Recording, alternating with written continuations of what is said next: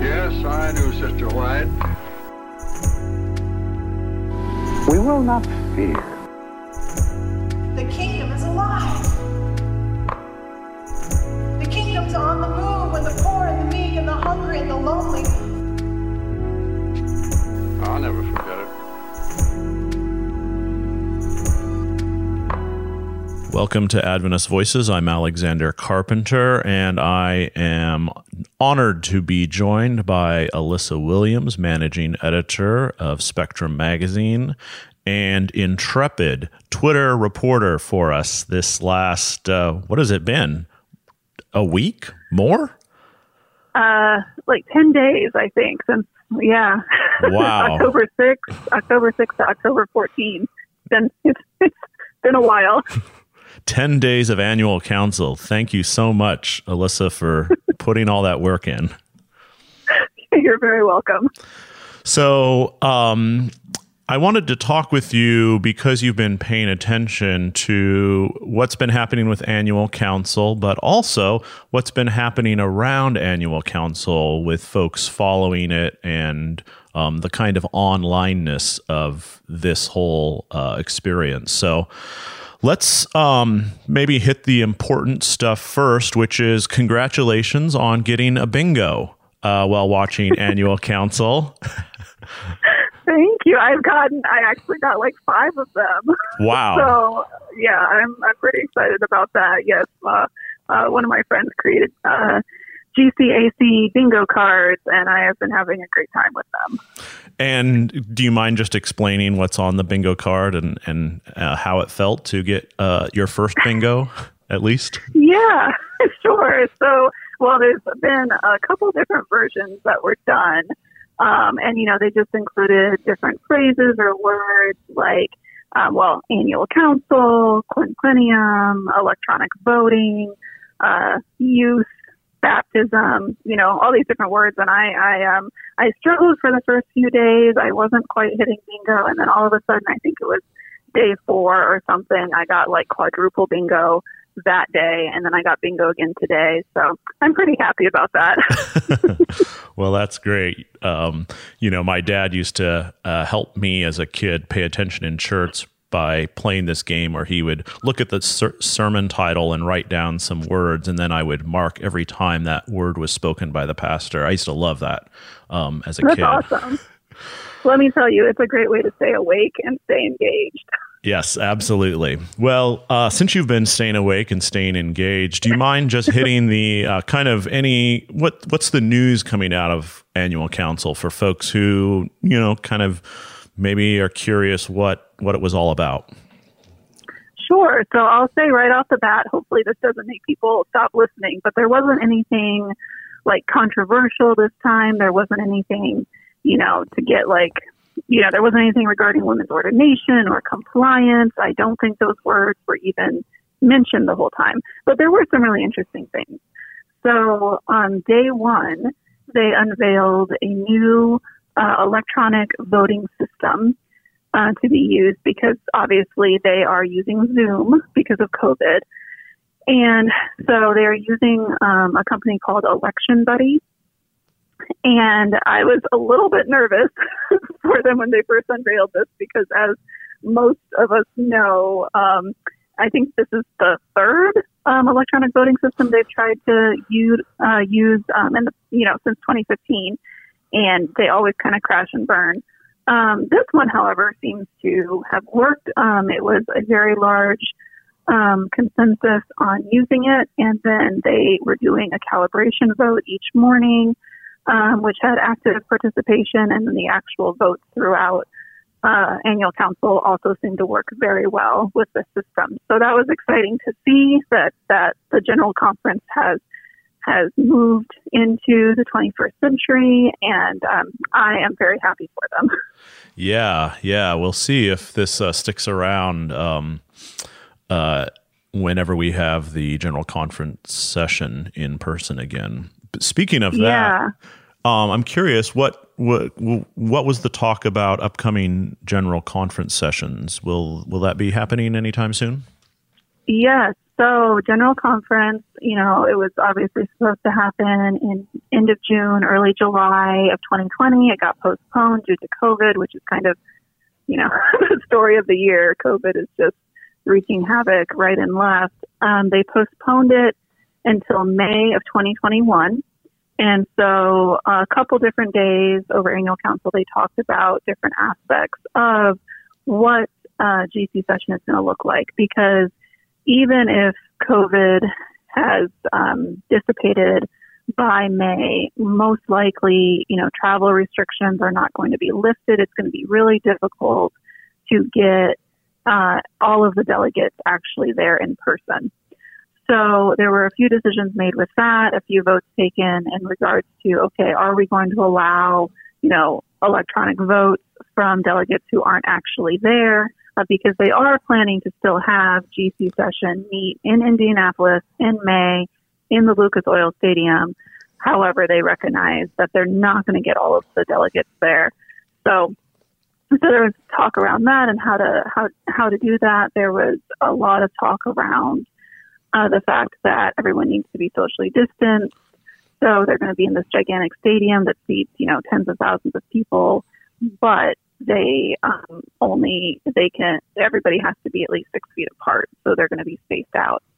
And along with that, because the delegates are going to have to be so spaced out in the, in the oil stadium, the decision has been made that no um, no lay members are going to be able to attend. And I believe they're allowing spouses um, of delegates, but if you're just a regular member who likes attending GC session and sitting in on the business meetings, um, which you know typically draw several thousand people, um, that's not going to be allowed this year.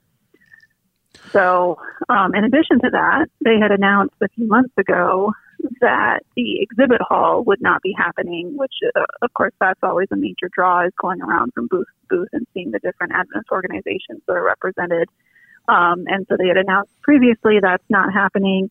But what they announced this time at annual council is that they are going to do a virtual exhibit hall, which sounds really cool. You know, the people whose booths were accepted to be part of that, obviously Spectrum was not allowed to be part of yeah. the exhibit hall, unfortunately. But for those who were accepted, they're going to be part of this virtual exhibit hall that people can tour online. And it, it's going to be interesting to see how that rolls out. But it sounded like a really cool um, way to do it. Yeah. You know, uh, I think it's interesting that they're trying to still meet in person, but limiting really a lot of what the general uh, conference session has become, which is really a festival of Adventism. So maybe this online thing will um, provide a little of that. Um, what was the energy like as you were watching annual council? Um, how were the attendees uh, kind of interacting? Was it contentious? Was it boring? What was the vibe? you know, I think uh, I think boring is probably a great word for it. Um, you know, it's got to be tough because when you're there in person, uh, there's so much energy in the room, and you know, it's it's it's very easy for a delegate to go up to the mic and say what they have to say, whether that's good or bad, and then of course, you know, people kind of there's this domino effect of you know, it, there's conversation created, and when you're doing it over Zoom, obviously there's some technical difficulties, so mostly it was pretty smooth this time.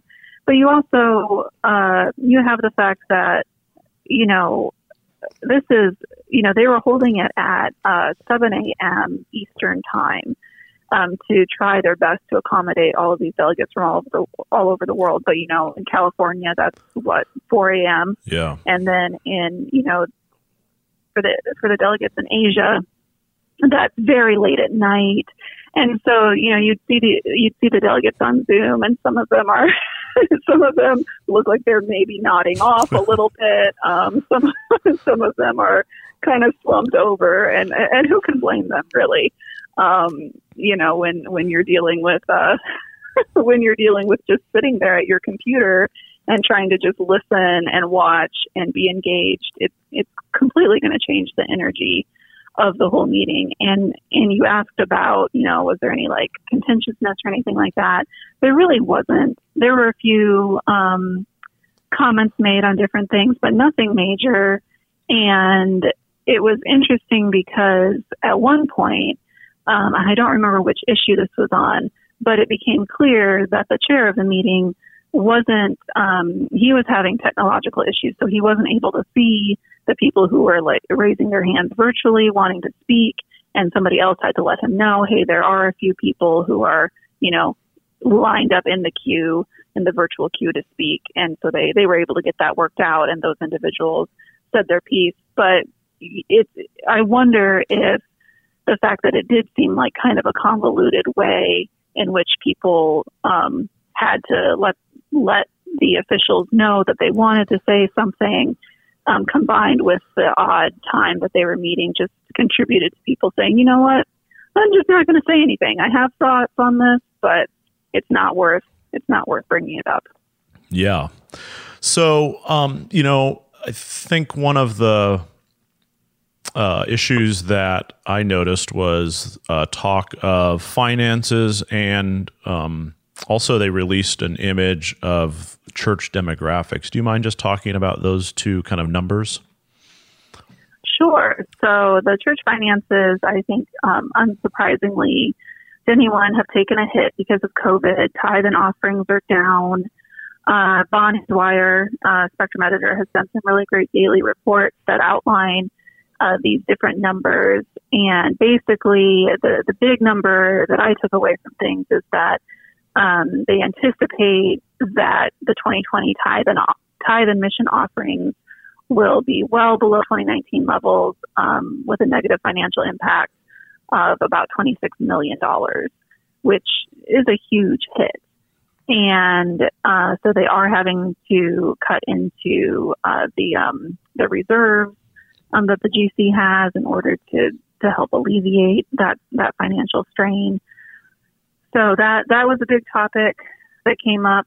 The church demographic um, um, conversation is always interesting. I do not remember specific numbers off the top of my head, but but at one point, I think it might have been David Trim, um, the director of the GC Archives, who who brought up, or maybe it was GT Ng, um, the executive secretary, who brought up the the idea of the Adventist village and what a village would look like if it was comprised of, of Adventists. And and uh, as as has been the case for many years, uh, Africa and South America continue to have the, the largest percentages, um, which with much smaller percentages in Europe and North America and things like that. But it's always it's always cool to see how diverse our church is and to see just how much representation we have across the world is really just amazing, and it's it's hard to picture, um, but it's really cool to think about. Yeah, I th- it, I think the numbers are important for folks to recognize. Um, I think about 70% of Adventists live in Africa or South America, Central America, um, and you know less than 10% live in um, North America and Europe. So those numbers seem to be trending um, in a direction that means that you know the the center of the church is really um, you know uh, on the, in the southern hemisphere. Right, absolutely, and uh, they didn't go into it quite as in depth this year as they have in the past. But in the past, they've done some really interesting presentations of looking at the church over the decades. You know, from when it was first initially created in 1863 to present day and, and seeing that how, how really, you know, the church obviously was founded and began in North America and how that message has just really infiltrated the entire globe and you, you can see that through the numbers and it's, it's, it's just, it's so cool.